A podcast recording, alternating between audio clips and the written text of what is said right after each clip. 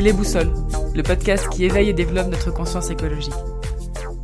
Depuis des décennies, les crises s'enchaînent les unes après les autres. Les médias mettent en avant de manière continue un récit anxiogène et stérile qui distille la peur et freine l'action individuelle et collective. Mais n'entendez-vous pas? En parallèle, une toute autre réalité se développe déjà. Des bâtisseurs ont commencé à construire le nouveau monde. Ils œuvrent au quotidien avec conviction pour le bien commun et la préservation de la vie sur Terre. Il y a urgence et nous sommes de plus en plus nombreux à le ressentir. Mais comment faire? Par où commencer? J'ai eu envie de mettre en avant ces personnalités qui agissent déjà. Des personnalités qui, au travers de leur parcours singulier, ont développé une conscience écologique tellement forte et solide qu'elle est devenue leur boussole. Une boussole qui, malgré les crises et les tempêtes que nous traversons, à l'échelle individuelle ou collective, donne le cap pour avancer et pour agir avec force. Je suis Olivia Lévy et je vous propose de partager avec moi, deux fois par mois, le témoignage et le récit de vie enthousiasmant de ces bâtisseurs d'un demain désirable et respectueux de la vie, pour trouver le cap et avancer ensemble, avec énergie, vers le nouveau monde.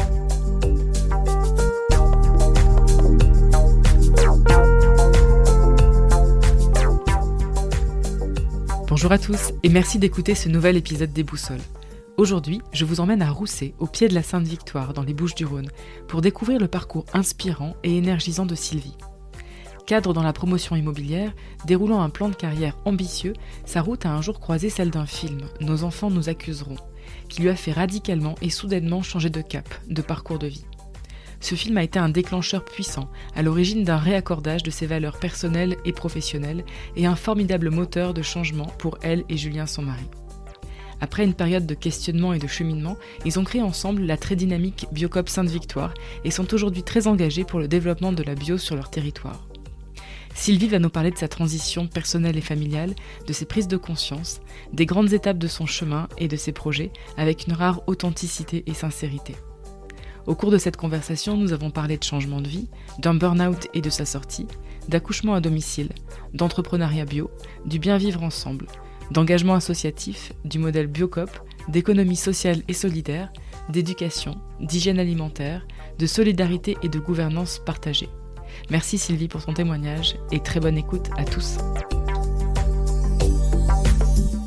Donc, euh, bah, merci Sylvie de bien vouloir participer à ce podcast. Euh, donc, est-ce que tu peux te présenter euh, dans ton rôle actuel et puis ensuite nous raconter un petit peu comment tu es, tu es arrivée là? D'accord.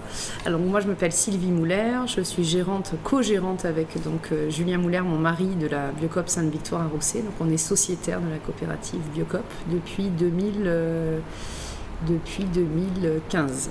Nous avons ouvert le magasin Biocop en avril 2015.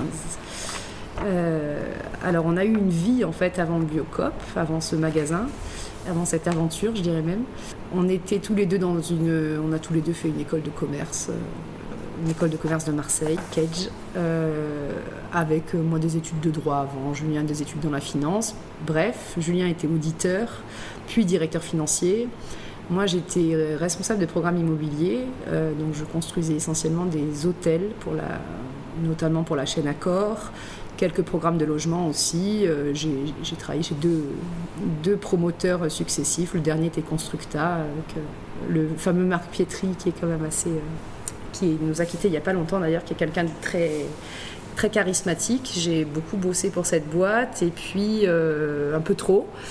Euh, j'avais une dizaine de projets immobiliers à gérer en même temps. J'avais pas d'enfants, j'étais pas mariée. Et en fait, un jour, on est allé euh, assister à une projection à Brignoles avec mon mari sur les conseils de, de quelqu'un de notre famille. Et on est allé voir Nos enfants nous accuseront. Euh, et ce film, alors je pense qu'on en était, euh, on était dans des boulots où on bossait énormément, avec beaucoup de pression, avec beaucoup d'investissement. On était, pour nous, euh, quand on est sorti de l'école, c'était un peu, voilà, on était destiné à bosser beaucoup, à faire avancer les choses, à faire les tâches comme on nous le disait, à être performant, à évoluer. Et, et puis, euh, quand on a vu ce film, moi j'ai quitté la séance en fait euh, aux trois quarts du film. Ça m'a complètement euh, retourné. Alors, nos, ma sœur lisait pas mal d'articles, nous envoyait des articles du Monde. on consommait un peu de Carrefour bio, comme ça de temps en temps, on faisait nos courses chez Carrefour. On trouvait que le bio Carrefour, c'était la même bio que le reste. Euh, ma sœur essayait de nous dire, bah non, quand même, regarde, on était à l'article. Alors, un coup, on lisait l'article, un coup, on ne lisait pas. Enfin, on avait quand même une famille assez militante, euh, notamment dans le milieu associatif. Euh, donc de par ma sœur, de par la tante de Julien et de par ma maman aussi. Et en fait, moi, ça a eu une résonance terrible. En fait, ce, film, j'ai eu l'impression que je me suis dit, mais tout ça, on ne le prend pas en compte dans nos vies, on fonce, on avance je l'ai vraiment pris comme quelque chose de. Enfin, ça, a été très violent en fait. Le, Et j'ai fait un burn-out une semaine après, dans mon job en fait. Euh, euh, en réunion, 40 personnes, j'ai complètement craqué. Euh, j'ai craqué complètement, complètement. Je pense que j'avais toujours tenu, tenu, tenu. Et là, c'était c'était stop quoi. Et je tenu je me suis arrêtée j'étais enfin voilà j'étais vraiment pas bien quoi. J'étais j'étais assise par terre j'étais pas bien. Et c'est mon c'est Julien qui est venu me chercher. Ils ont appelé Julien il est venu me chercher j'ai vu la médecine du travail j'ai été arrêtée. Enfin ça a été compliqué. Deux jours après ma boîte m'a rappelé en me disant mais viens on fait une journée cool on circule on va voir. Donc il Julien m'a dit mais t'es sûr tu te sens? Et je dis moi euh, oui en bonne petite machine. Je me suis dit mais j'ai pas le droit de craquer maintenant, c'est pas possible. Euh, et, j'ai refait cette journée où je suis allée me balader en voiture pour voir tous les projets immobiliers qui étaient terminés. On a mangé au resto, machin. Mais tu vois c'est bien tout ça et que j'étais bonne dans ce que je faisais et et qu'en fait en gros j'en donnais trop. Alors on m'en avait jamais demandé autant. C'était moi qui en donnais trop. Et là, je crois que je me suis dit non mais en fait, euh, faut quand même pas abuser quoi. Enfin, c'est pas possible, on peut pas. Enfin, bien sûr que quand on donne des projets à quelqu'un de consciencieux, on va au bout de ses projets. Et moi, je me suis dit qu'il fallait que je me mette en protection. À la suite de ça, été encore, euh, j'ai eu encore une, rechute, beaucoup de difficultés à dire à ma famille que je m'arrêtais. J'ai mis plusieurs euh, semaines, je pense, pour leur dire que j'étais à la maison et que je m'étais arrêtée. Et euh, à l'époque, Julien travaillait dans une boîte avec un RH assez, un directeur RH assez, assez sensible, assez humain, assez empathique et qui m'a dit euh, si tu veux t'en remettre, il faut plus jamais que tu remettes les pieds dans cette boîte. Il faut que tu passes à autre chose. Et euh, à l'époque où j'essayais d'avoir un enfant, j'y arrivais pas. Euh, enfin voilà, plein de choses. Bref, bon après je vais passer rapidement, mais en gros, on a, bon, je me suis arrêtée, j'ai quitté cette société sous forme de rupture conventionnelle pour surtout pas faire un, voilà, des histoires qui auraient pu continuer à me polluer l'esprit pendant des années, un prud'homme ou je ne sais quoi, ou faire valoir les raisons d'un voilà, d'un licenciement, de je ne sais quoi. Voilà, j'avais pas envie de rentrer là-dedans. En tout cas, on m'a pas conseillé ça.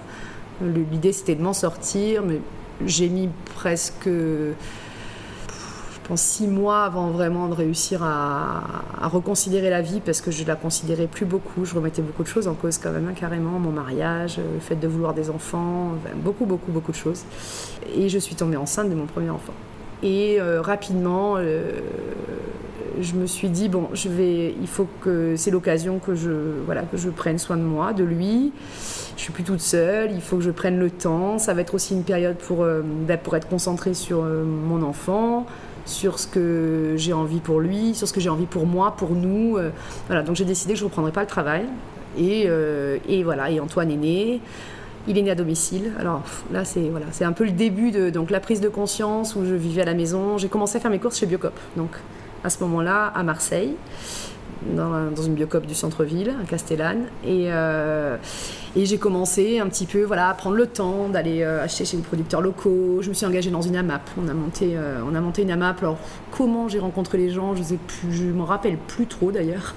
Mais j'ai rencontré des gens, peut-être sur le marché. On s'est dit qu'on allait monter une AMAP. On a monté une AMAP. On est allé voir un producteur qui était pas loin de, Marseille pour qu'il puisse faire les légumes de la MAP. On a cherché un local, donc on a monté l'assaut. Enfin, il y a eu tout ça en même temps qu'Antoine, en fait, dans tout ce cheminement. Euh, Antoine, euh, quand j'ai su que j'étais enceinte, euh, ma grande peur, c'était l'hôpital. Je suis pas du, je n'ai jamais été médecin.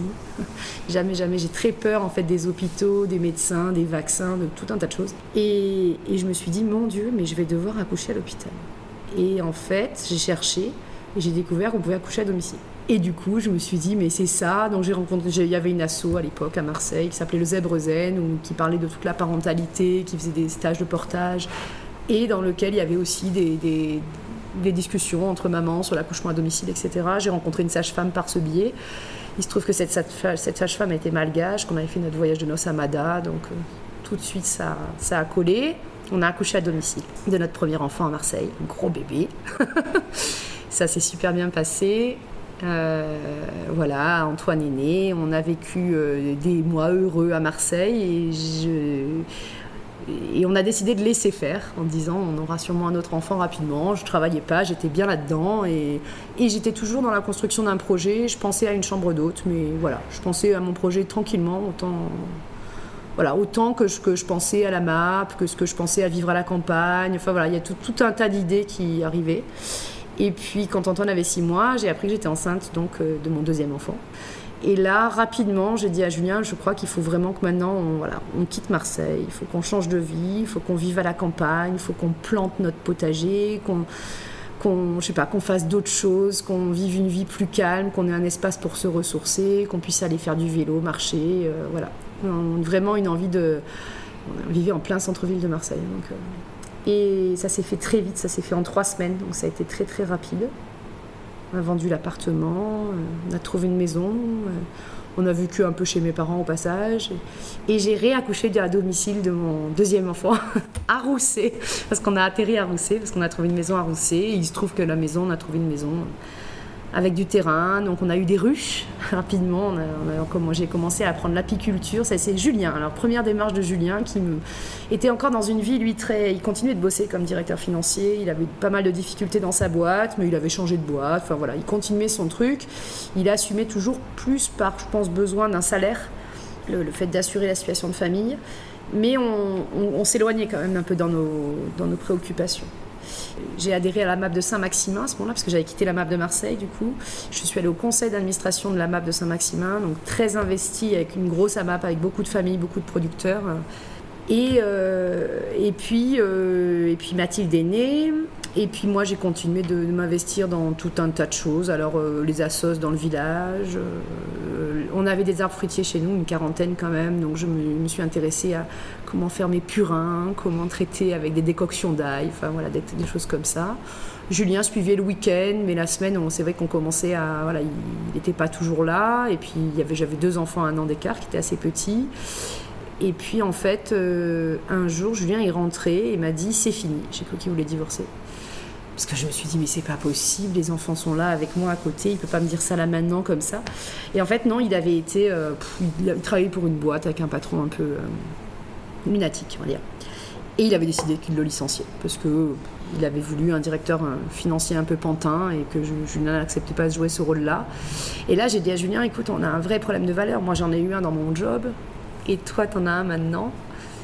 Et il faut pas que tu repartes sur un nouveau poste. Cette fois-ci, il faut que tu t'arrêtes, vraiment, que tu lises, que tu ailles chez des producteurs, faire du, jardiner, il faut que tu fasses du vélo, que tu partes marcher à la montagne, je sais pas, des trucs, ouvre-toi, réfléchis à plein de trucs. Il y a plein de choses en toi. Arrête d'avoir peur de perdre ton salaire. Cette maison, on s'en fiche. Si on la vend, on la vend. Entre-temps, j'avais monté une chambre d'hôte, moi quand même, j'ai oublié euh, une mais du coup, j'ai vraiment ouvert ma chambre d'hôte dans cette maison que nous avons eue. J'ai fait tous les travaux, etc., moi-même. Et puis, euh, et puis voilà, et puis en fait, euh, le projet a germé doucement. J'avais pensé à un moment donné à un projet Biocop, mais pour moi, c'était un vrai projet d'entreprise et j'étais pas prête, quand, après mon burn-out, à faire ça. Je suis très contente de bosser dans ma chambre d'hôte à la maison, avec, dans mon cocon, avec mes enfants et tout ça. Mais bon, en même temps, j'étais très exigeante sur ce projet-là. Donc, euh, la chambre d'hôte a tout de suite été dans Figaro Magazine, dans euh, le guide du routard, le machin. Voilà, toujours ce côté où je, vais au bout du truc, où c'est un peu épuisant aussi, parce qu'en fait, euh, quand on veut accueillir des gens très très bien, en fait, c'est quand même contraignant. Et puis, j'avais en. Ouais, je trouvais qu'au bout d'un moment, ça faisait. La chambre d'hôte, ça me. J'ai trouvé pas forcément mon épanouissement intellectuel j'ai rencontré des gens, j'étais contente, j'étais contente qu'ils découvrent notre région, qu'ils soient contents, tout ça, mais j'avais envie d'un projet. Et en même temps, Julien avait aussi envie d'un projet. Du coup, je lui ai dit, mais moi, je veux bien soutenir ton projet, j'ai des heures à donner, je peux te donner 15 heures de travail par semaine sans problème. Et, euh, et puis, on a commencé à parler Biocop, il s'est beaucoup renseigné, il a bouquiné, il est allé chez des producteurs, il est parti dans le Keras marché, enfin, il a fait plein de choses pendant presque six mois. Et puis, il a pris rendez-vous pour la réunion de l'information Biocop. C'était en mars, il est rentré en mars 2014. Et il est rentré de la réunion d'information et il m'a dit Si tu le fais pas avec moi, je le fais pas. je suis pas fait pour être entrepreneur. Je lui ai dit Mais si, mais si, bien sûr que tu es fait pour être entrepreneur. Et on a ouvert la Biocop un an après. Alors ça a été très speed, parce qu'on savait qu'on était voilà, on, avait, il y a un moment donné, on n'avait que le salaire de la chambre d'hôte, on savait qu'on pouvait y passer beaucoup de choses parce que parce qu'on n'avait plus du tout la même situation. Moi, j'ai été, au moment où on a acheté notre maison, on était tous les deux cadres. Donc à un moment donné, on s'est dit, ce qui est important pour nous, c'est de faire ça, même si on doit être locataire dans un appart, et que, ou même si moi à l'époque je voulais vivre dans une yourte. Ça a été un projet, mais Julien n'a pas trop adhéré. Peut-être un jour. et, donc, euh, et donc voilà, on, on s'est lancé dans l'aventure Biocop, on a fait la formation Biocop tous les deux, des stages, et on a cherché un local, on trouvait pas, on, a trouvé un terrain, enfin avec monsieur qui est propriétaire de notre local aujourd'hui à qui on a dit on a envie de faire ça et je crois qu'il s'est bien identifié au projet, il a eu confiance en nous, on lui a expliqué tout ce qu'on voulait faire, comment, pourquoi. Et puis on lui a dit si vous construisez le bâtiment, nous on est vos locataires et, on se lance. Quoi. Personne croyait trop au projet. On a ouvert un petit magasin qui devait pas trop marcher au début. Euh, Biocop, ils croyaient pas trop. Paytex Initiative non plus. Euh, mais bon, ils nous ont quand même suivis en disant que le risque était pour nous après tout. Et puis nous, on était convaincus qu'on voulait faire euh, quelque chose dans notre zone. En fait, le projet, on se rendait compte que on vivait à Rousset et qu'on allait tout le temps à Aix, à Saint-Maximin pour faire nos courses. Il y avait plein de choses qui manquaient. on s'est dit, mais on est tellement bien à Rousset, on peut faire du sport, on peut aller à la salle Émilien Ventre culturellement, il y a plein de choses à faire, on, peut faire de la musique, on peut faire tout ce qu'on veut. Par contre, pour faire nos courses, c'est vraiment galère. quoi. Et on s'est dit, euh, oui, il y avait le marché, mais le marché, on ne trouvait pas forcément. Nous, à, ce moment-là, on faisait vraiment 100% de nos courses chez Biocop. Hein. quand on, à partir du moment où on a été à Rousset, on allait à la Biocop d'Aix. Et du coup, ben, voilà, le projet s'est fait. Et euh, alors, ça a été quand même très dense, d'autant que voilà, l'année de formation, l'année d'ouverture, les deux, même, les deux premières années d'ouverture, avec deux petits, parce qu'ils avaient euh, deux et trois ans. Euh, on a eu le soutien de nos familles pour la garde des enfants, pas pour, forcément pour le projet. Ils nous voyaient pas forcément commerçants. Euh. Après, nous, on voyait le côté commerçant qui nous plaisait beaucoup parce qu'en fait, on avait envie d'être euh, dans d'autres, d'autres rapports, d'autres valeurs. on avait envie aussi de travailler dans un cadre de travail que, qu'on décide nous, tous les deux, et, que, et que, que l'on puisse aussi bah, avoir des salariés qui vivent dans ce cadre de travail-là. Donc on s'est dit, en fait, c'était, c'était pour nous l'occasion de, de, de, de, faire quelque chose comme on l'entendait, avec nos valeurs, vraiment, et notre cœur. Et à l'inverse totalement de ce qu'on avait vécu tous les deux dans nos situations professionnelles, où on s'est dit, mais on peut faire les choses autrement, en fait. Et peut-être qu'à un moment donné, si tout le monde euh, crée des boîtes et est à l'initiative de faire les choses autrement et d'avoir d'autres relations avec, les salariés, d'offrir un autre cadre de travail, une autre écoute, un autre accompagnement, euh, c'est possible. Et Biocop, vraiment, pour nous, ça correspondait. Enfin, notre projet pouvait tout à fait s'inscrire là-dedans. On s'est vraiment reconnu pleinement dans la charte Biocop, dans la charte sociale aussi, et, et on ne regrette pas du tout aujourd'hui. il y a plusieurs dimensions dans la Biocop. Il y a dans la partie euh, commerce, mais il y a aussi d'autres dimensions. Est-ce que tu peux nous en parler un petit peu? Alors oui, dans le projet Biocop, avant tout, quand on ouvre une Biocop, on est commerçant. On est épicier, je dirais même. Mhm. Parce que euh, quand on ouvre, on coupe du fromage, on tient une caisse. Nous, on a ouvert un tout petit magasin, hein, donc on était deux avec euh, une salariée à temps plein, une salariée à mi-temps. Euh, on a rapidement dû évoluer dans notre, dans notre modèle, mais on était on était quand même tout le temps en magasin. C'est-à-dire que les tâches, euh, au début, on n'était pas nombreux, donc en même temps, il y a des tâches de chef d'entreprise, bien entendu, il y a le magasin, c'est-à-dire, euh, comme on dit, il y a le lever de rideau. Le client voit le lever de rideau quand le magasin est, beau, et propre, etc. Mais en fait, il y a toute l'autre partie qui se fait rideau fermé, de toute la partie commande, la partie ménage, la partie euh, bah, de, faire un contrat, de recruter, et puis tout, la partie de, faire la comptabilité, faire ses déclarations de TVA, il y a tout un tas de choses. Alors nous, on a décidé vraiment de le monter euh, dès le début comme un vrai projet d'entreprise, c'est-à-dire on s'est dit, euh, voilà, nous, il y a des comptables qui sont là pour ça. En plus, on connaissait dans nos anciennes vies des gens qui étaient RH, qui étaient avocats, qui étaient comptables, etc. Et, on leur a tout de suite confié ces tâches-là, parce qu'on s'est dit, voilà, nous, on se concentre sur euh, notre équipe et nos clients. Et l'objectif, c'était, bien entendu, que le magasin tourne, pour que euh, on puisse développer la bio sur notre territoire. Puisqu'en fait, le projet Biocop, c'est ça. C'est on implante un magasin et on doit faire rayonner la bio sur notre secteur. Et en fait, euh, il y a plein de choses qui sont possibles, des liens associatifs, euh, rencontrer des gens qui veulent monter des sociétés en rapport avec la bio ou, des modes de vie bio.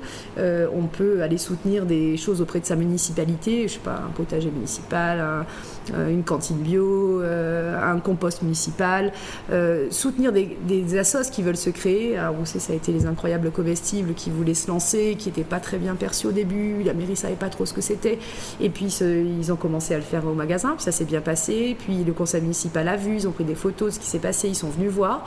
Et puis finalement, ils leur ont donné d'autres espaces aussi dans la ville. Et euh, aujourd'hui, voilà, ils ont monté une grainothèque à la médiathèque, enfin, tout un tas de choses. Et en fait, nous, aujourd'hui, on soutient, euh, alors on soutient dans l'idée, dans, les faits, et puis financièrement aussi certains projets.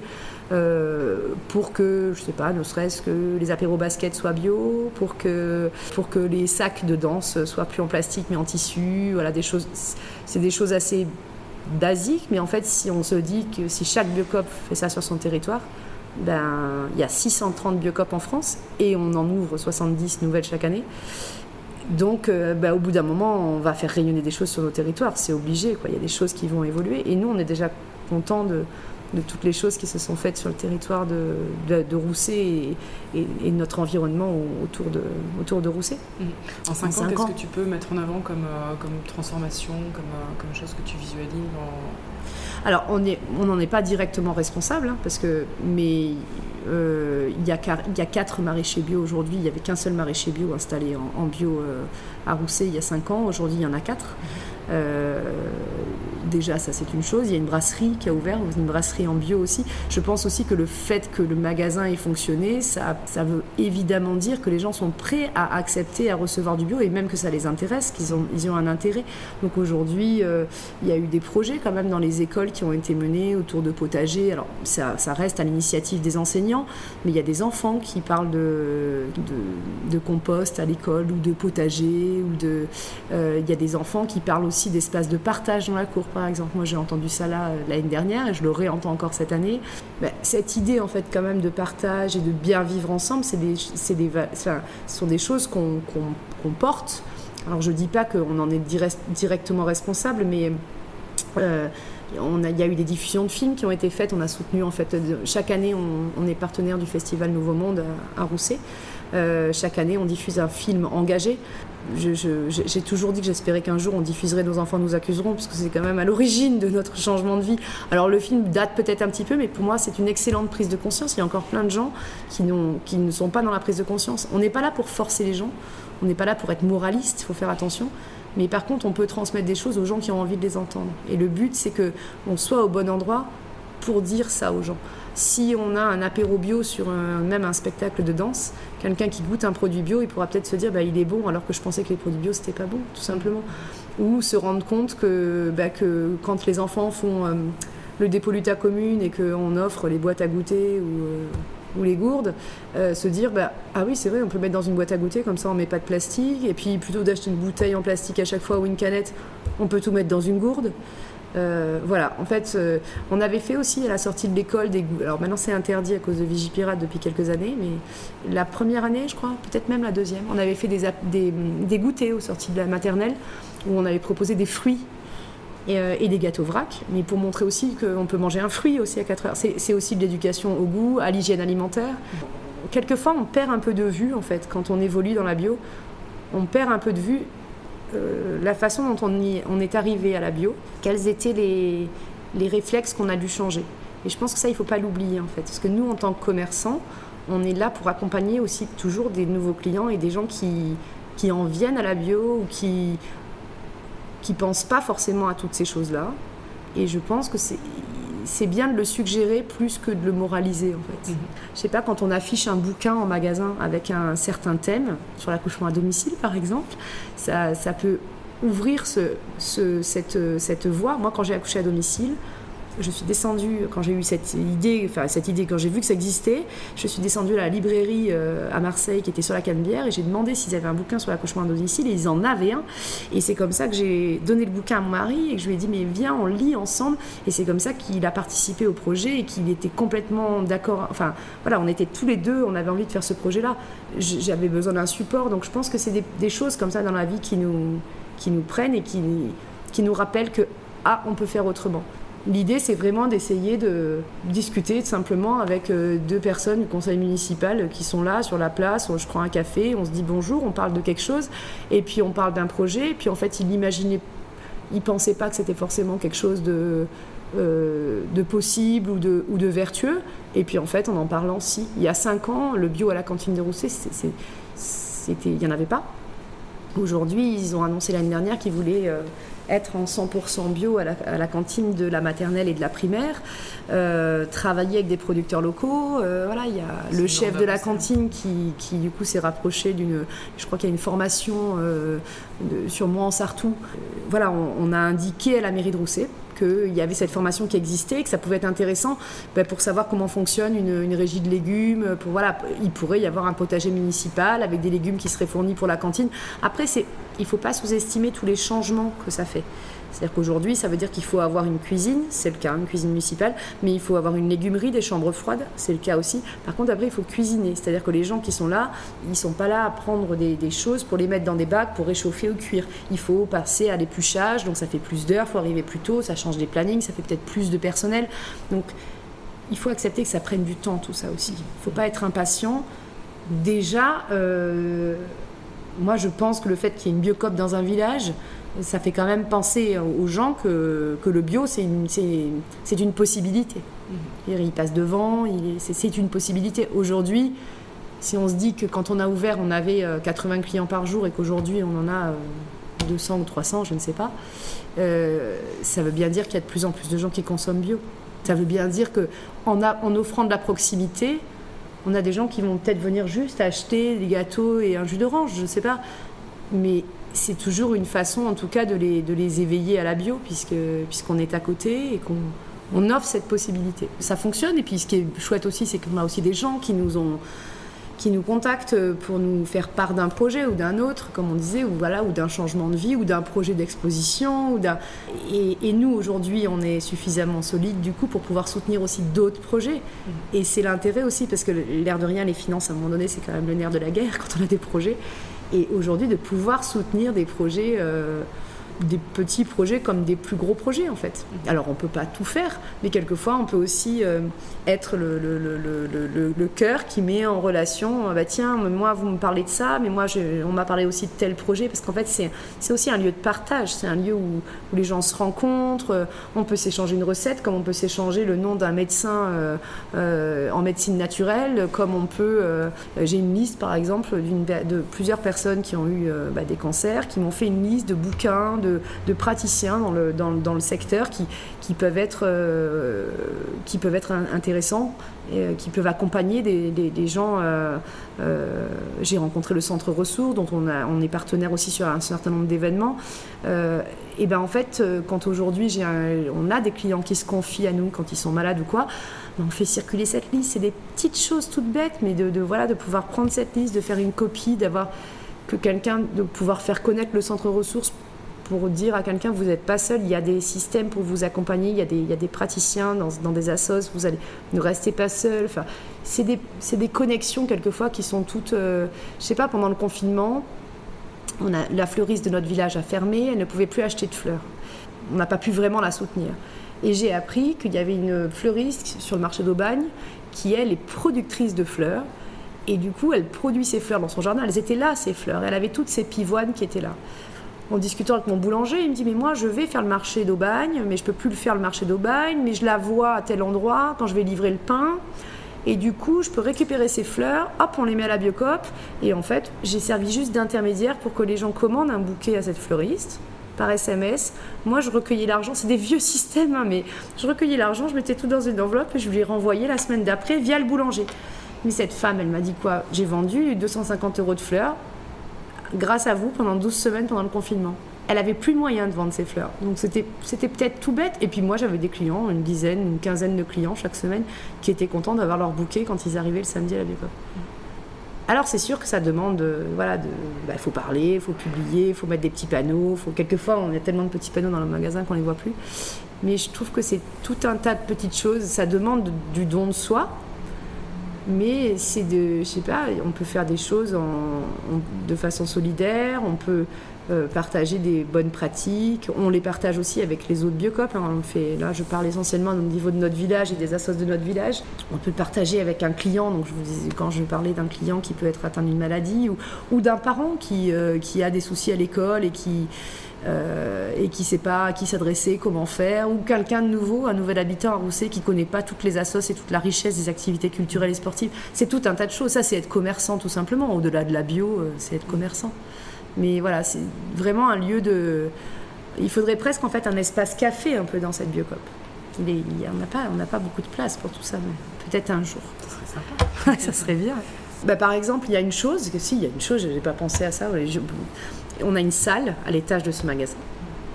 Quand on a agrandi ce magasin, on a été un peu contraint de prendre l'étage, de prendre tout le bâtiment. À l'étage, euh, il y a 100 mètres carrés et on s'est dit qu'est-ce qu'on va, faire? On a fait une salle de repos, une vraie salle de repos pour nos salariés euh, où ils peuvent dormir, s'allonger, il y a un canapé, une cuisine, tout ce qu'il faut pour vraiment passer un, moment entre midi et deux, puisqu'on est fermé, où on peut vraiment se poser. C'est un véritable espace de repos, euh, une vraie salle de repos déconnectée de l'espace de travail. Et puis on s'est dit, mais on va réserver un espace pour se faire une salle où on pourrait faire des formations, accueillir des, intervenants extérieurs, etc. Au départ, on s'est dit, est-ce qu'on ne pourrait pas faire une pépinière d'entreprise de, de la bio? Parce que quand on a monté notre projet, on n'avait nulle part où recevoir les banques, nos premiers salariés, ça. On ne savait pas où les recevoir. Euh, et du coup, on s'est dit, non, mais une pépinière des entreprises de la bio, ça ça va pas être non plus tout le temps, mais par contre, comment on pourrait faire? Et on s'est dit, non, en fait, on va faire une salle, et cette salle, elle va être complètement ouverte, complètement polyvalente. Donc en fait, c'est une salle où il n'y a que du mobilier pliable. Donc il y a des tables, il y a des bancs, tout est pliable. On peut tout enlever, donc la salle peut être complètement vide, elle fait à peu près 50 mètres carrés et elle peut être complètement en mode euh, salle de formation. Et cette salle, on la prête, on la prête gracieusement donc, à des assos, aux incroyables comestibles qui font leurs AG ici, ou à la roue, quelquefois, je crois qu'ils ont, ils ont fait certaines, la roue, c'est la monnaie locale, ils ont fait certaines réunions.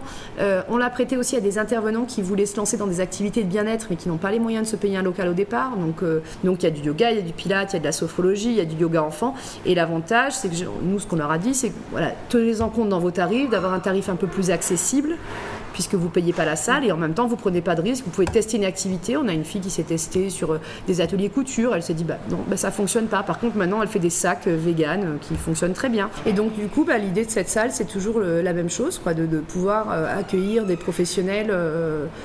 Qui veulent se lancer.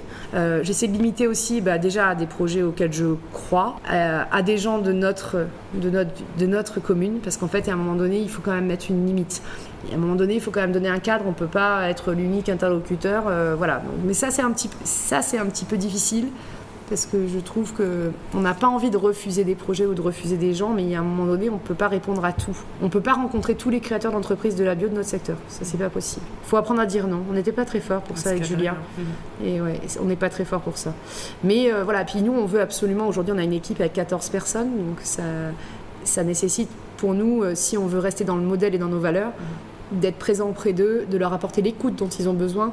Parce que ce qui fait qu'on est unis dans notre équipe, il y aura toujours des soucis dans une équipe, il hein, ne faut pas non plus se dire qu'on n'est pas dans le monde des bisounours non plus, mais on travaille dans une bonne ambiance de travail, on se parle, on se soutient, euh, on, comprend quand il y en a un qui doit s'absenter. Enfin, on essaye vraiment on essaie d'être au maximum dans un, mode de gouvernance partagé.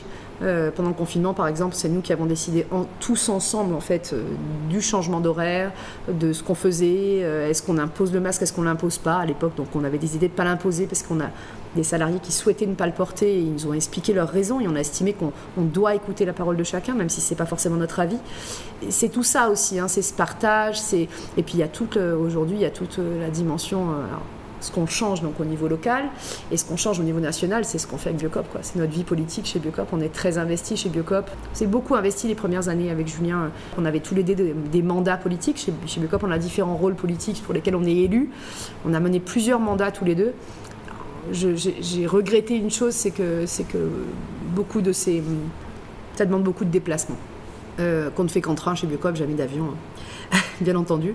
Mais euh, ça prend beaucoup de temps et ça nous coupe de notre vie familiale. Et dans notre projet de base, quand même, on s'est toujours dit qu'il ne faut pas qu'on oublie qu'on a fait tout ça, on a changé de vie.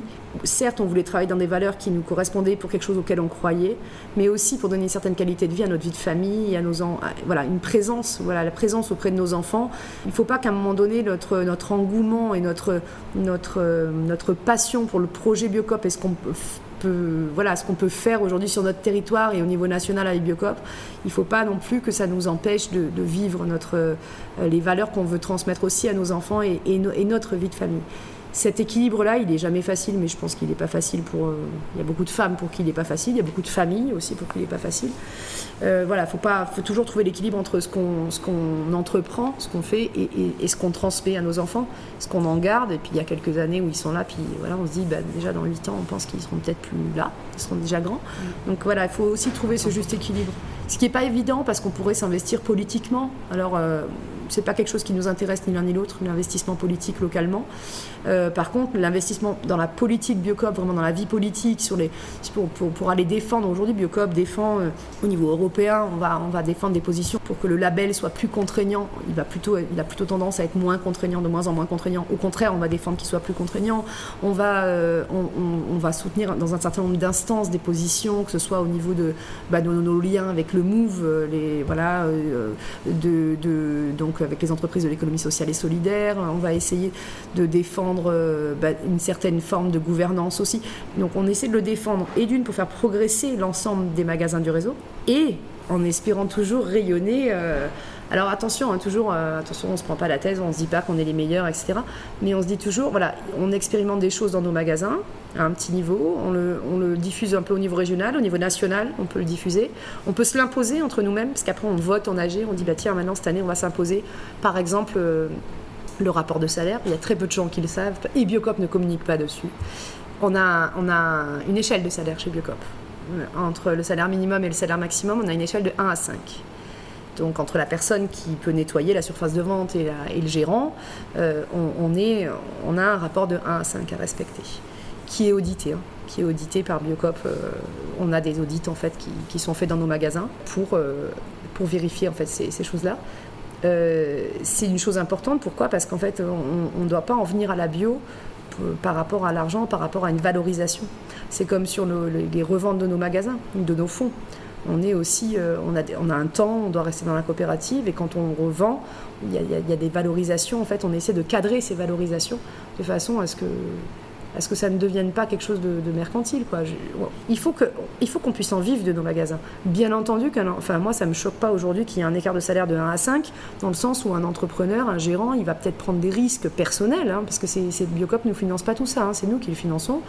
Euh, on va prendre des risques plus que si on était salarié. Ok. Mais par contre, un salarié aujourd'hui chez Biocop peut être sociétaire du réseau, donc euh, prendre part aux décisions politiques du réseau.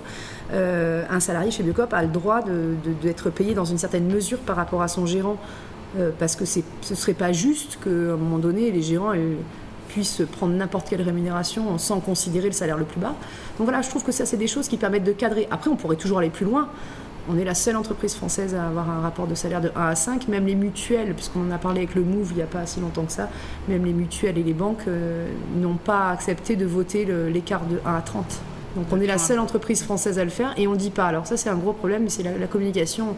On n'a jamais communiqué beaucoup chez Biocop, je pense, par le fait qu'on n'a jamais voulu mettre beaucoup d'argent dans la communication. Il ne faut pas oublier que Biocop, c'est l'association de trois magasins il y a 30, il y a 30 ans, et de, militants, euh, moi j'appelle ça des militants picousés, mais vraiment, c'est voilà, et, on peut évoluer dans le réseau, on s'est professionnalisé bien entendu, aujourd'hui c'est quand même, il euh, faut imaginer 630 magasins, on a quatre plateformes logistiques qui sont très grosses, qui sont, voilà, on, recrute des gens aussi aujourd'hui de, qui viennent de la grande distribution, bien entendu, chez Biocop, parce qu'on parce qu'on doit se professionnaliser, parce qu'on a un gros réseau, parce qu'on a, en face, on a une concurrence on a beau être Biocop, on a beau avoir notre charte, on a beau être euh, défendre tout un tas de valeurs en face de nous. Euh, ce qu'il faut, c'est que nous, on vende le plus de produits bio possible, de façon à ce que notre bio puisse, euh, puisse s'imposer.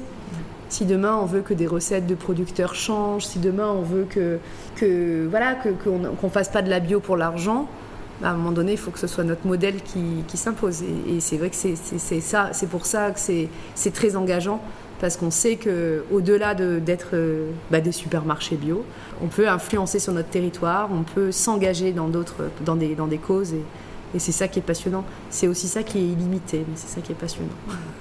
qui donne du sens Ah bah oui, oui, oui, complètement. Enfin, je veux dire, euh, on peut essayer vraiment de commercer autrement. Mais au-delà de ça, si on, si on peut se dire que demain, euh, on soutient, je sais pas, la création d'espaces potagers publics, ou si on soutient le fait qu'une cantine, qu'il y ait plus de bio dans une cantine, ou si on soutient la création d'entreprises de la bio sur notre territoire, aussi.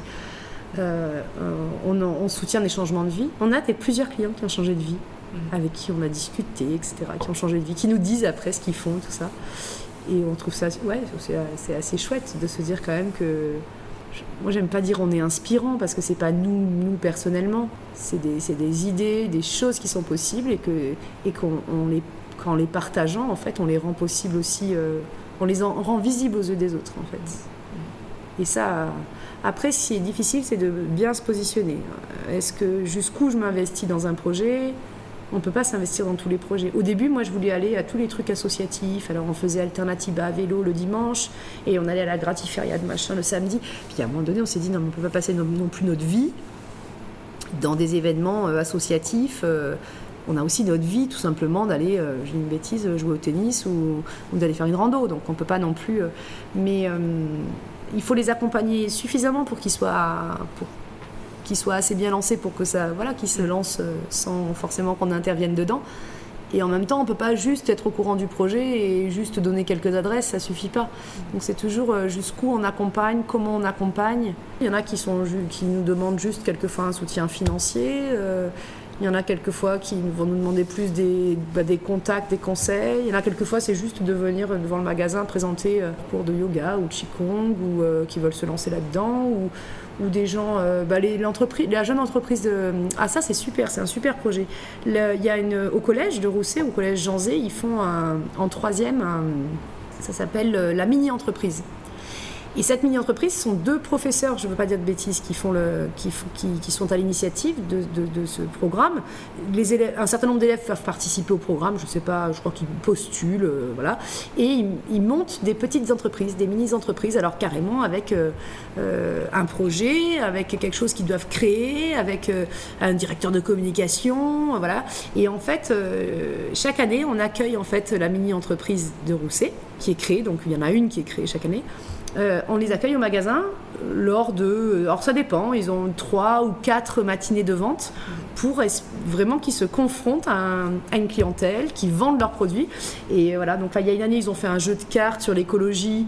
Donc avait, c'est incroyable, ils étaient venus, ils avaient vendu 110 jeux de cartes, ils étaient ravis, ils en avaient même, ils en avaient plus, ils, ils devaient en reproduire. Et, euh, puis, euh, il y, a eu, euh, des sacs, des sacs en t-shirt recyclé. Ça avait très très bien, ça s'appelait T-Sac. Ça, m'avait marqué. C'était très chouette aussi comme projet. Une, équipe de jeunes filles hyper dynamique. Euh, pareil, elles avaient vendu tous les sacs. Elles étaient revenues un autre samedi, le temps d'en refaire, et elles en avaient revendu encore. Donc voilà, c'est des, liens comme ça. Bon, bah là, clairement, c'est parce qu'on a un enseignant qui est venu faire des courses, qui nous a parlé de la mini-entreprise. Et tous les projets des mini-entreprises sont en rapport avec l'environnement, l'écologie ou le développement durable ça a vraiment du sens aujourd'hui que la mini-entreprise, ils n'ont même pas à nous demander. Chaque année, ils vont venir ici présenter leur projet. C'est devenu un, rituel.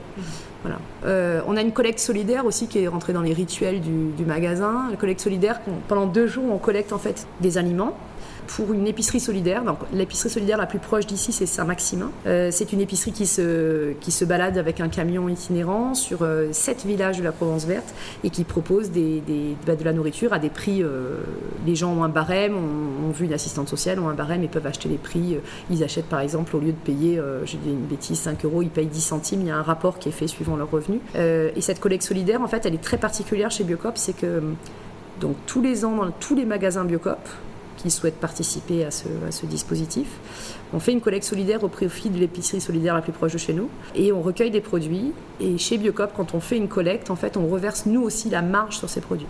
Il faut savoir qu'aujourd'hui, un supermarché, quand il fait une collecte, pour les restos du cœur ou pour secours populaire ou je ne sais quoi, il s'enrichit énormément. Puisqu'en fait, les produits, souvent ce sont les produits de base qui sont achetés, souvent sur ces produits-là, ce sont les marges les plus fortes. Ils augmentent leurs ventes. Alors certes, l'association récolte des produits, mais le magasin s'enrichit. Chez Biocop, on a dit quand on fait une collecte, on ne fait pas ça. On récolte des produits, on fait le total de toute la marge de ces produits récoltés.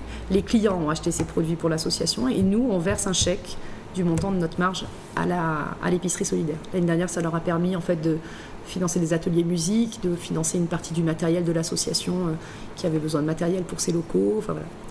Donc euh, ça, c'est devenu récurrent la collecte solidaire. On le fait donc avec l'association Garrigue. Il y a deux événements très importants auxquels on participe. C'est le nouveau, c'est Nouveau Monde, le festival Nouveau Monde, où on fait vraiment une projection engagée avec un intervenant. Donc on est en lien avec Sylvia Vodano, qui est la présidente de l'association Les Films du Delta, qui organise ce festival où les apéros sont passés en bio aussi, en grande, en majeure partie aussi, les, buffets, etc. Euh, et puis il y a le Trail Sainte-Victoire. Le Trail Sainte-Victoire, au départ, on a été partenaire du Trail Sainte-Victoire simplement en tant que partenaire sponsor, on va dire. On avait une affiche. Euh. Et puis ensuite, on a proposé hum, d'offrir des, de la nourriture pour les stands de ravitaillement. Et donc cette année, donc, euh, le trail a été reporté à cause du confinement et donc l'édition 2020 se fera en 2021 et donc les ravitaux seront 100% bio. Donc on est très très fiers de, ça parce qu'on va pouvoir vraiment, euh, ce sera le premier, un des premiers trails en France en bio aucun trail ne, peut s'annoncer 100% bio.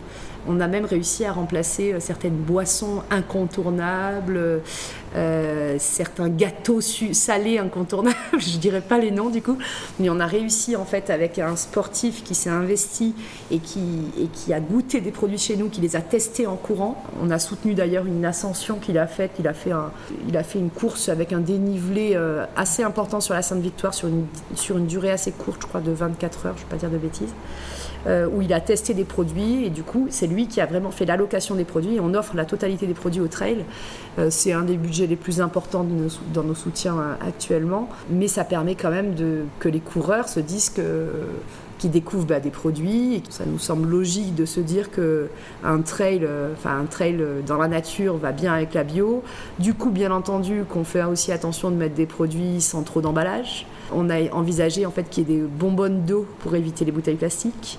Donc il y a quand même tout un tas de choses en fait. Euh, cette démarche-là, ça fait cinq ans qu'on travaille avec le trail sur le fait de diminuer au fur et à mesure. Et on a réussi donc après, je crois qu'on a été partenaire dès 2016, donc 2016, 2017, 2018, 2019, quatre ans. Et donc bah, l'année prochaine, un 100% bio pour la première fois. Donc on est, voilà, on est, on est content de, ce genre de, bah, de, travaux. C'est des travaux communs vraiment. Et puis des gens qui s'investissent, parce que là, il se trouve que c'est Serge Cordier et, Laurent, dont je ne connais pas le nom, Laurent qui est un coureur, hein, qui, est un, qui fait du trail, et, qui se sont beaucoup investis à nos côtés pour essayer de, bah, de faire valoir aussi ces idées-là auprès de l'ensemble du comité du Trail Sainte-Victoire, de faire valoir ces idées-là auprès des coureurs. On tient un stand euh, à la remise des dossards pour expliquer aux coureurs ce qu'ils vont trouver sur les stands de ravito. C'est toutes ces petites occasions, euh, voilà, bah, on, va avoir un certain nombre de noms de coureurs euh, qui vont venir chercher leurs dossards et à qui on peut expliquer encore ces petites choses et encore transmettre. Donc plein d'actions, plein d'actions qui participent au changement oui. qui s'amplifie, qui rayonne beaucoup, de plus en plus dans, ce que tu décris. Euh, si tu mets en perspective le visionnage de ce film qui a tout changé, hein, ça a été la bascule, euh, il y a un sacré chemin quand même qui est ouais, ben... parcouru avec euh, l'influence voilà, autour, de, autour de toi, autour de vous. Mais c'est un ensemble en fait, parce qu'en fait, quand je me dis ce film, du coup c'était en 2009, février 2009, puisque j'ai fait mon, mon burn-out début, début mars 2009. et aujourd'hui, ça fait, ça fait longtemps, hein, ça fait 11 ans du coup. ça fait 11 ans, mais 11 ans, bah, oui, bah, d'abord j'ai eu mes enfants aussi, donc euh, mes enfants m'ont interrogé aussi sur, bah, sur mon alimentation, je pense encore plus, sur leur alimentation, via l'allaitement, via euh, sur l'éducation, sur les valeurs. Dans l'éducation, je pense que c'est à ce moment-là, par l'éducation des enfants, que j'en suis venue au, à l'idée de, de l'écoute, du partage, de la parole, de du, respect de l'autre. En fait, j'avais pas, j'avais en tête ces valeurs-là, je pense personnellement, parce que les c'est quand même des valeurs dans lesquelles avec lesquelles j'ai grandi, mais je les avais pas dans le monde de l'entreprise.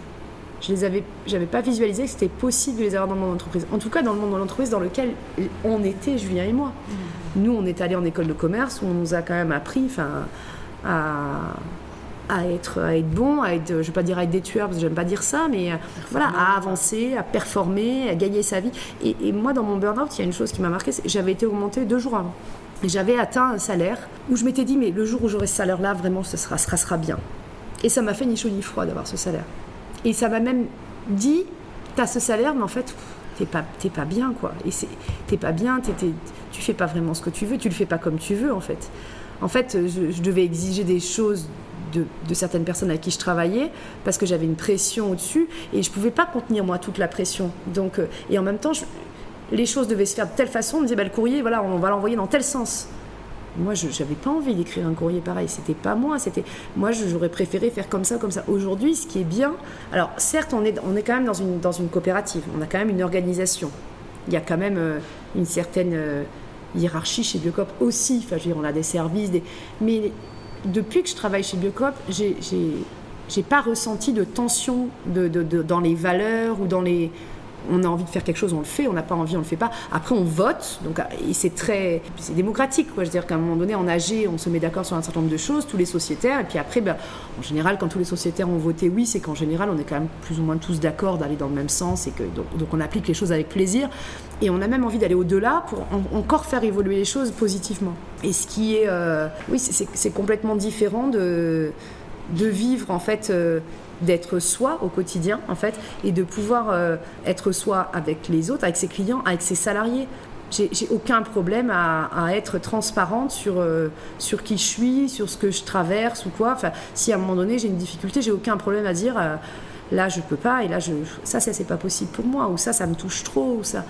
C'est ce côté humain en fait on a on, a le droit de vivre avec, on a le droit de vivre avec nos sentiments, avec notre empathie ou des, voilà, des choses qui me touchent. Quelquefois, il y a des gens, il y a un client qui me dit quelque chose le magasin, ça me touche beaucoup.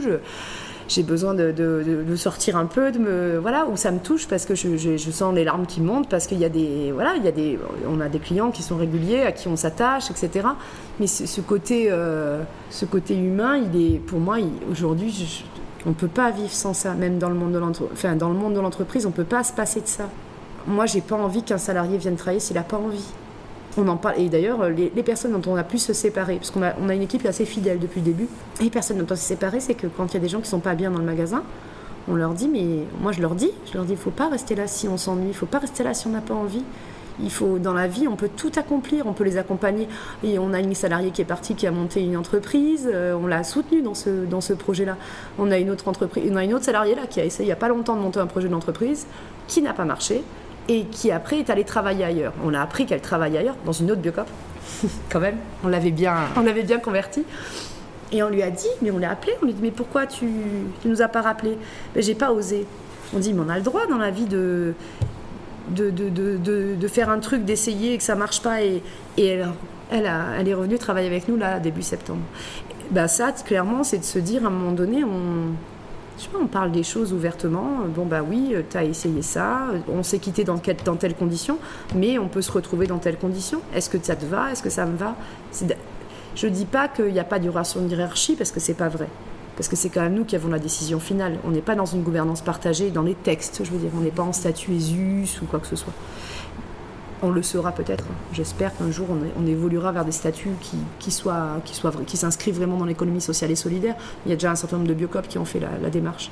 Mais, euh, mais, voilà, en tout cas d'avoir une relation saine, de pouvoir se dire les choses, de pouvoir euh, d'avoir plaisir à travailler ensemble, de se soutenir, d'être euh, sincèrement franc avec quelqu'un. On l'a vécu énormément pendant le confinement. Le confinement, c'était une période qui était très difficile. On a travaillé dans des conditions voilà, avec beaucoup, beaucoup d'intensité, avec beaucoup, beaucoup de, tension, parce qu'il y avait des peurs quand même. On pouvait faire ce qu'on voulait. Y en a... On les a eu chacun notre tour, mais on les a tous eus. Et dans cette période-là, on, a, on a rapidement pris l'habitude de faire une réunion petit-déj le matin, tous les matins en fait. On a décidé qu'on ouvrirait le magasin plus tard pour avoir plus de temps pour mettre en place en se mettant moins la pression parce qu'on savait que les journées étaient très denses. Donc on ne pouvait pas se mettre la pression dès le matin en arrivant. Et en fait, on a décidé de faire ces réunions petit-déj. Donc chacun en fait pouvait dire euh, bah, ce qu'il avait sur le cœur. On a été très très présents, Julien et moi. Ça nous arrive d'être moins présents parce qu'on gère d'autres tâches. Voilà, pendant le confinement, pour le coup, tout s'est arrêté. On est redevenu épicier. Hein. Pendant ces réunions, on pouvait, en même temps, chacun amener tous les matins quelque chose à manger qu'il avait préparé. On s'est jamais dit qui préparait quoi, mais tous les matins, il y a toujours quelqu'un qui avait préparé. Quelquefois, il y en avait deux. Et on prenait voilà ce temps d'échange. Et c'est là qu'on s'est quand même vraiment dit, bon, on était déjà soudés avant ça, mais oh, là, on a été vraiment, euh.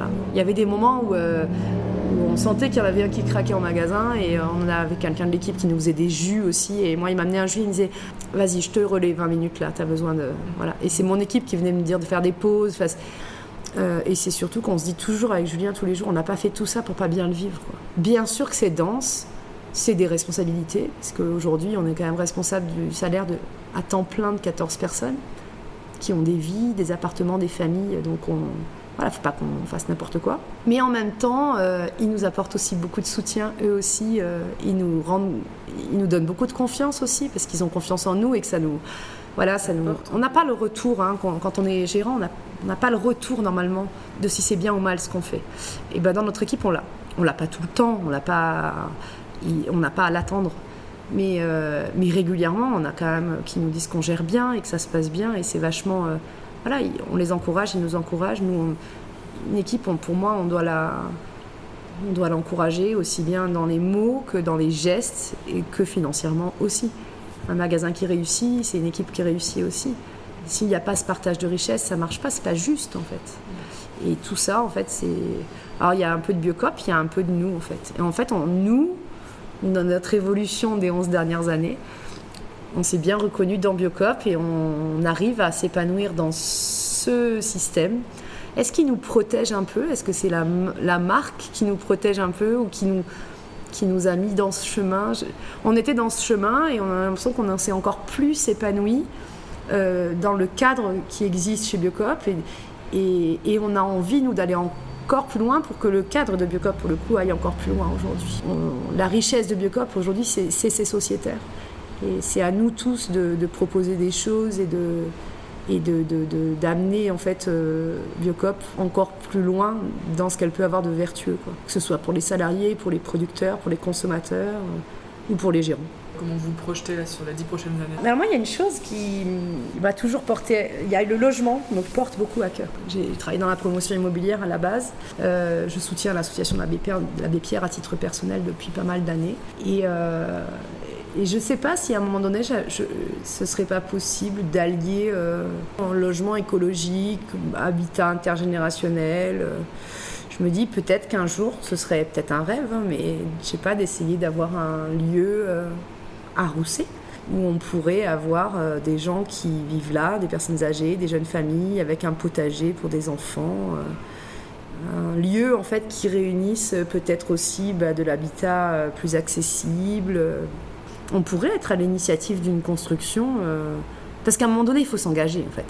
En fait, il y a un moment donné, on peut pas simplement. Moi, là, je sens que on a monté un projet, on s'est investi dans notre projet, on soutient d'autres projets, mais par des mots ou par des entretiens ou par du soutien financier.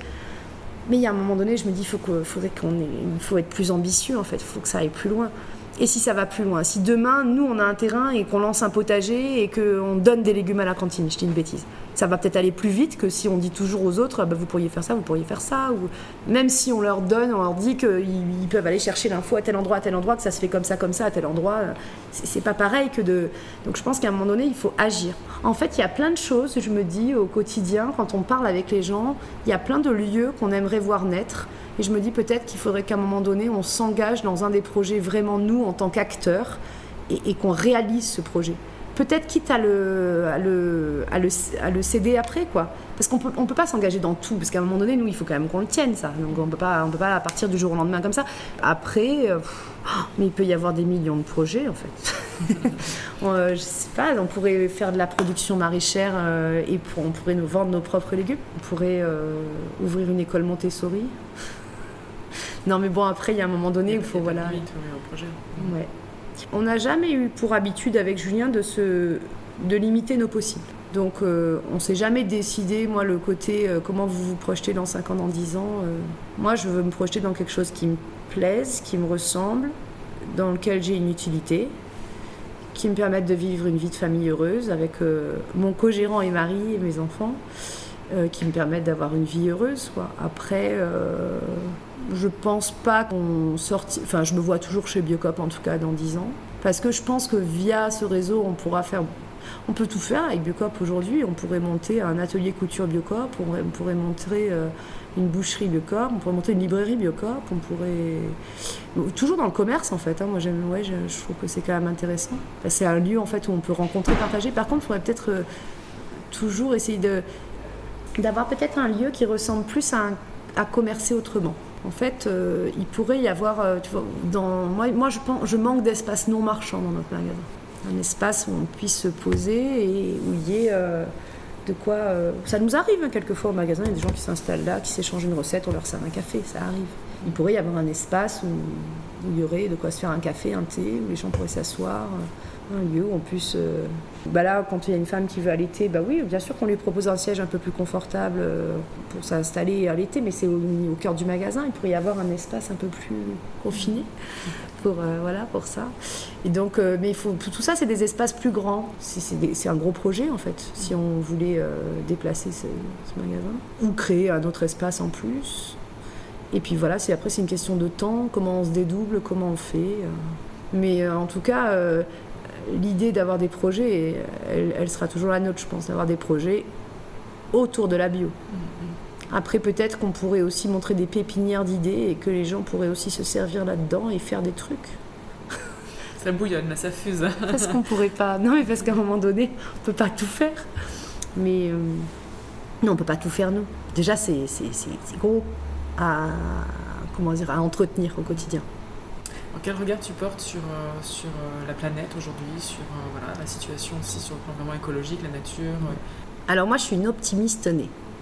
Je considère que si on le côté euh, catastrophique peut permettre une prise de conscience, etc. Bon, après, je me- il y a toujours des gens qui n'ont pas pris Ça a été ton conscience. cas, ça a été ton cas avec ce film. Oui, mais après, je me dis, si on veut être dans l'action, il faut positiver. Parce que pour être dans l'action, il faut avoir de l'énergie. Et l'énergie, moi, enfin, en tout cas pour ma part, je ne la tire pas dans le négatif. Donc, je me dis toujours, moi, je pars du principe, c'est le colibri, hein, mais vraiment. hein, pourtant, j'aime pas trop dire ça, parce que je me dis toujours, ah, on se rapporte toujours au colibri, à un moment donné, c'est bon. Mais n'empêche que, en fait, euh, moi, ce que je veux, si demain je meurs, demain, eh ben, je me dis que, voilà, d'avoir fait ma part. Mais c'est vrai, d'avoir fait ma part. Quand j'explique Enercop à un client, c'est toujours un client à qui je l'ai expliqué. Peut-être que je pourrais l'expliquer à 10. Bon, il y a un moment donné, on a tous nos limites, on est humain. Euh, quand j'explique des trucs à mes enfants, je me dis que j'en fais des bons citoyens, donc c'est important que je passe du temps avec eux aussi, parce que eux aussi ils feront des choses euh, extraordinaires plus tard, enfin, j'espère. Et j'espère qu'ils les feront le plus possible dans l'écologie, le développement durable et dans, le, dans le respect de l'autre. Voilà, dans toutes ces. Donc en fait, c'est voilà, toujours. euh, toujours le, voilà, le juste équilibre entre ce qu'on transmet à ses enfants qui vont être, devenir des personnes, ce qu'on, entretient comme, euh, comme cadre pour, euh, bah, pour nos salariés, parce que pour moi, ces 14 personnes, elles font partie de notre vie. Enfin, moi, j'y suis vraiment attachée. Il y a, il y a- je, veux qu'ils fassent attention à eux, je veux pas qu'ils s'abîment le corps, je veux pas qu'ils s'abîment l'esprit, je veux qu'ils soient bien. C'est pour ça qu'on dit quand il y en a un qui est pas bien, il faut pas qu'il reste. Quand il y en a euh, une, personne il y a pas longtemps qui disait qu'elle était enceinte, on lui a dit bon ben être enceinte en magasin, c'est- pas génial, quoi. On porte du poids, il y a que des tâches qu'il faut pas faire. Moi, j'ai failli accoucher à 5 mois et demi à cause de ça en magasin, de mon troisième enfant. Donc, il faut, voilà, il faut toujours, euh, pour moi, attention aux autres, être épanoui, avoir l'impression encore qu'on fait progresser les choses. Parce que ça fait partie de, de l'épanouissement, de faire progresser les choses, de toujours. euh, Pour moi, il faut être positif parce qu'en fait, euh, en, ayant cette énergie, on la transmet cette énergie aussi. Donc, on la transmet à d'autres personnes qui peuvent faire encore d'autres choses. Il faut se dire que, enfin, moi j'ai des enfants, je peux pas me dire que demain le monde est fini. Non, je peux pas me dire ça, sinon, enfin, sinon j'aurais pas fait d'enfants. Je suis pas hyper confiante hein, sur l'avenir. Je me dis pas euh, le climat, tout va changer. Non, je me dis pas ça.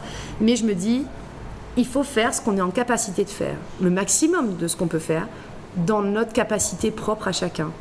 Si chacun, même si on fait des gestes qui nous semblent, euh, moi je me dis toujours, utiliser un papier en moins, c'est utiliser un papier en moins. Je dis pas que le zéro déchet, c'est la solution.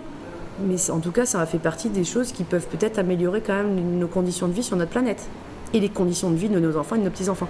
Donc je me dis, voilà, faut essayer de faire du mieux qu'on peut pour notre énergie, pour ce qu'on consomme, pour nos déplacements. Si on peut éviter de se déplacer, ben on évite. Enfin, d'essayer de, Mais ça passe par plein de choses, par, par ce qu'on mange, par euh, manger des produits pas transformés pour faire du bien à notre santé, essayer de pas consommer trop de médicaments parce que je me dis que ça pollue la terre, ça pollue notre corps, mais ça pollue la terre aussi, finalement, le médicament. Et puis, en fait, c'est tout ça, c'est de me dire, euh, d'essayer de, de consommer ce qu'il faut, ce qui est nécessaire. Après, il faut se faire plaisir aussi, il faut pas non plus se dire, euh, voilà, j'ai un téléphone depuis 5 ans, j'ai décidé de le changer parce que j'en- j'entends plus quand je téléphone. Je me suis dit quand même que 5 ans pour un téléphone, c'était une, une- durée raisonnable. Je ne vais pas changer mon téléphone tous les ans. Mais il y a un moment donné, il faut que je me décide à changer mon téléphone. Même si c'est pas une dépense que j'apprécie, même si je trouve pas ça génial d'acheter un téléphone euh, qui est fabriqué en Chine, euh, dans je ne sais quelles conditions, je me dis, il y a des trucs, on peut pas être irréprochable sur tout. Moi, par exemple, je, je roule pas encore en voiture électrique. Par contre, je prends pas l'avion. Je me dis, c'est déjà ça. Par contre, peut-être que dans trois ans, j'aurais envie de faire un très beau voyage avec mes enfants, parce qu'après tout, quand même, on, enfin, je veux dire, on travaille, on gagne notre vie. J'aurais peut-être envie d'aller leur faire découvrir une fois un pays où il faut aller en avion. Ben, je me dis, si je le fais une fois tous les trois ans, ou tous les quatre ans, je sais pas, c'est quand même raisonnable. Par contre, je vais pas prendre l'avion pour aller à Paris, à Amsterdam ou je ne sais où, à Londres, ou je vais pas prendre l'avion tous les week-ends pour bouger. Je me dis que ce week-end, je peux prendre plaisir à aller faire une rando ou machin. Je suis pas obligée de consommer à plan de campagne tout le temps. Je peux euh, trouver mon épanouissement dans d'autres choses que la consommation. Euh, je peux fabriquer des choses moi-même, je peux recycler.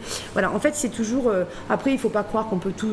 Être, irréprochable, au bout d'un moment, c'est fatigant, c'est usant. Ce serait génial pour la planète si on était tous irréprochables. Mais c'est pas possible à tenir au quotidien. Puis il y a des trucs, à un moment donné, il faut qu'on vive avec.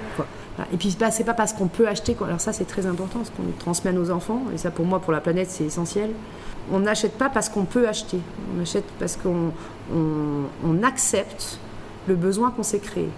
Parce qu'en fait, le besoin, il est rare. hein. Le besoin pur, euh, enfin, par se laver, se- bon, bref. Puis après, il y a des choses sur lesquelles on aura de se faire plaisir et on se dit, bah, ce, ce, ce- ce truc-là, je me suis créé en fait un, un- un petit besoin. J'ai l'impression que c'est un besoin, non, c'est une envie. Bon, j'ac- j'accède à cette envie-là. Par contre, il y en a plein d'autres auxquelles j'accède pas parce que, bah, voilà, on peut- sinon on produit trop, euh, sinon on consomme trop. Puis après, il faut savoir aussi être heureux avec pas grand-chose. Quoi. Je veux dire, si on est toujours heureux dans la consommation, c'est pas une façon d'être heureux. Surtout pas pour nos enfants qui, du coup, se mettent. Moi, je pense que ça a été notre problème dans nos études, euh, euh, Julien et moi, c'est que finalement, à se mettre la barre haut, on se dit, voilà, il faut faire des bonnes études, il faut avoir un bon salaire, parce qu'il faut beaucoup consommer, il faut beaucoup voyager, il faut acheter une grande maison, il faut acheter une voiture. Mais non, en fait, à un moment donné, euh, on peut vivre avec euh, moins de choses, différemment, et, donner euh, cet œil différent. Moi, mes enfants, j'essaye vraiment au maximum, et je crois que je commence à y arriver parce que c'était quand même fortement ancré en moi le côté études, etc. Je crois que je commence à arriver à me dire, il faut vraiment que j'encourage mes enfants à aller sur, la, sur ce qu'ils ont envie de faire sans se poser la question de ce que ça leur donnera comme vie. Mais en même temps, il faut qu'ils l'aient ça en tête aussi, parce qu'il faut bien qu'ils aient en tête que la vie qu'ils vivent eux, ça sera pas forcément la même vie qu'ils auront après. Mais en même temps, comment on leur donne cette valeur de l'argent sans parler d'argent tout le temps? C'est très compliqué. hein.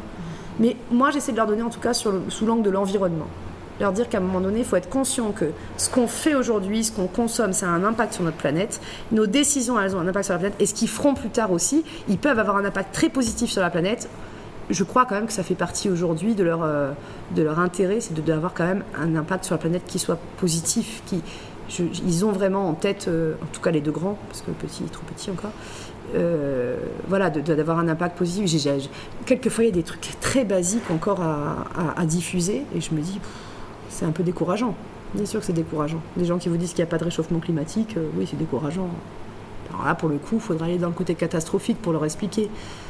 Mais en même temps, je me dis, euh, on est libre chacun, il faut pas, on peut pas forcer les gens. Il y, a, des gens qui se mettent dans cette mouvance. Nous, on a l'impression qu'il y en a beaucoup. Donc, c'est très, comment on, est dans ce, on, vit un peu dans un microcosme hein, quand même, de gens quand même engagés, euh, conscients, euh, cultivés. Du coup, mais je me dis, on en récupère toujours au passage. Et, et puis celui qui veut s'éveiller, il s'éveillera. On ne pourra pas forcer les gens à s'éveiller. quoi. Et du coup, il faut qu'on fasse du mieux qu'on peut dans nos actions, dans ce qu'on transmet. Après, euh, je ne vois pas trop ce qu'on peut faire de plus. Moi, je trouve qu'on s'engage déjà beaucoup. Après, on peut toujours, euh, on peut toujours faire plus. hein. On pourrait être engagé dans 10 assos de plus et travailler la nuit sur nos assos. À un moment donné, il faut qu'on dorme aussi si on ne veut pas être malade. accessoirement. Accessoirement. Est-ce que pour conclure, tu peux, euh, tu peux nous conseiller peut-être des lectures ou des, des choses que tu, qui te font vibrer en ce moment, des choses qui ont fait sens, qui, qui t'ont éveillé, qui t'ont fait avancer Pierre Rabhi est assez classique à lire, mais je crois quand même que sa sobriété heureuse, euh, euh, c'est d'ailleurs un, bouquin qu'on vend beaucoup, beaucoup au magasin, mais je trouve qu'au final, euh, c'est intéressant, parce qu'en effet, je pense qu'on on a beau aimer l'homme ou pas l'aimer, ou trouver qu'il est trop médiatisé, ou bref, mais je trouve que c'est quelqu'un d'intéressant à lire. Moi, j'aime beaucoup les, podcasts, certains podcasts que j'entends, que j'écoute euh, euh, sur France Inter. J'avoue que il y a quand même, euh, voilà, il y a quand même vraiment des, bah, on en tire vraiment tout un tas de, je sais pas, de projections, d'enrichissement, de voilà, de, références pour le coup, de, voilà, de références de lecture. Dans les magazines, j'ai en train de penser, on lit pas mal de magazines. À un moment donné, je lisais Kaizen, j'aimais bien. Il y a Sans Transition aussi, qui est un magazine intéressant. Après, nous, on obtient, tellement de, on obtient énormément d'articles et de revues, en fait, euh, parce qu'on a des revues de presse de Biocop. Donc, euh, aujourd'hui, je suis abonnée à un certain nombre de journaux en ligne. Il y, a, il y a Silence aussi, la revue Silence, qui est super, qui est une revue indépendante aussi, qui est, qui est super. Et en fait, on passe énormément de temps à à lire des, articles qui nous arrivent un peu comme ça. Et c'est vrai que moi, j'ai pas besoin trop de chercher l'information. Elle arrive un peu à, moi. Et étant donné aujourd'hui qu'on est abonné qu'à des choses qui sont quand même autour de la bio et de l'écologie, en général, ça fait sens ce qu'on reçoit. Est-ce que tu as envie de transmettre un message euh, voilà, euh, pour conclure euh, ben Moi, je dirais engagez-vous. Je trouve que dans, dans, notre, dans notre parcours de de changement de vie, les assos ont pris une place énorme. C'était pas quelque chose que je connaissais en étant jeune, j'ai pas été élevée là-dedans. C'est venu tard par ma mère et ma sœur en fait. Ma sœur plus grande qui a, qui a qui a fait découvrir ça aussi à ma mère. Moi, je l'ai découvert un peu en école de commerce, mais après, voilà, les assos, euh, voilà, engagez-vous. Enfin, le milieu associatif permet quand même vraiment un fonctionnement participatif et, un, je sais pas, un engouement et des possibles, je trouve, qui sont super. Donc vraiment, voilà, moi, je trouve, engagez-vous. Et, euh, et puis, ben, je crois qu'il faut croire en, et puis croire en ses rêves, c'est bête, mais bien sûr, je pense que on, on a besoin de rêver, on a besoin d'avoir des projets c'est, ça permet de se projeter et ça permet, je sais pas, d'avoir une ouverture des possibles qui est, qui est hyper. Euh, qui est hyper motivante et, qui est très positive. Et moi, je trouve que voilà, de, de pouvoir se dire, euh, de, faire quelque chose qu'on aime et, d'y croire et de se dire que, que c'est possible en fait. Il faut pas avoir peur, quoi. Faut, Moi, je trouve qu'il faut mais faire quelque chose qu'on aime au quotidien et, sereinement. Euh, ça n'a pas de prix, quoi. C'est tellement se dire quotidiennement en se levant qu'on va le faire, on va le faire avec envie. Et, et moi, je me suis toujours dit que je ne ferai plus quand j'aurai plus envie. D'ailleurs, il y a des jours où je ne viens pas au magasin parce que j'ai pas envie. Et ça choque quand je dis ça. Souvent, ça choque. Mais j'estime que si je suis là, je dois avoir l'énergie d'être là. J'ai une chance euh, inouïe bah, on, a une, dans notre magasin, on a un planning. Moi, aujourd'hui, je ne serais pas capable de suivre un planning. J'aurais beaucoup de mal. Parce qu'en fait, je pense que je fonctionne vraiment avec l'énergie. Quand l'énergie est là sur un truc, je vais faire ce truc-là. Mais si ce jour-là, elle n'est pas là, j'irai peut-être vers autre chose. Mais si l'énergie n'est pas là, ça ne sert à rien que je sois là parce que pour moi, j'embarque pas les gens, mon équipe, comme je dois l'embarquer. Et, c'est hyper important d'être euh, dans ce qu'on fait, avec l'énergie qu'on a dans ce qu'on fait. Parce qu'en fait, si, si, si, on fait quelque chose sans cette énergie-là, pour moi, ça, ça, ça, ça, perd tout son sens. Et puis se forcer, c'est fatigant en plus. Donc, euh, ouais, je pense qu'il faut croire en soi, pas avoir peur et il faut aller de l'avant. Merci beaucoup, Sylvie. Avec plaisir. Un très grand merci à vous toutes et tous pour votre écoute. Si cet épisode vous a plu, vous pouvez le partager sans modération autour de vous et lui mettre 5 étoiles sur iTunes Podcast ou votre plateforme d'écoute habituelle. Cela le rendra plus visible et favorisera sa diffusion. N'oubliez pas de vous abonner au Boussole pour ne rater aucun des prochains épisodes. Je vous souhaite plein de bonnes choses et je vous dis à très bientôt.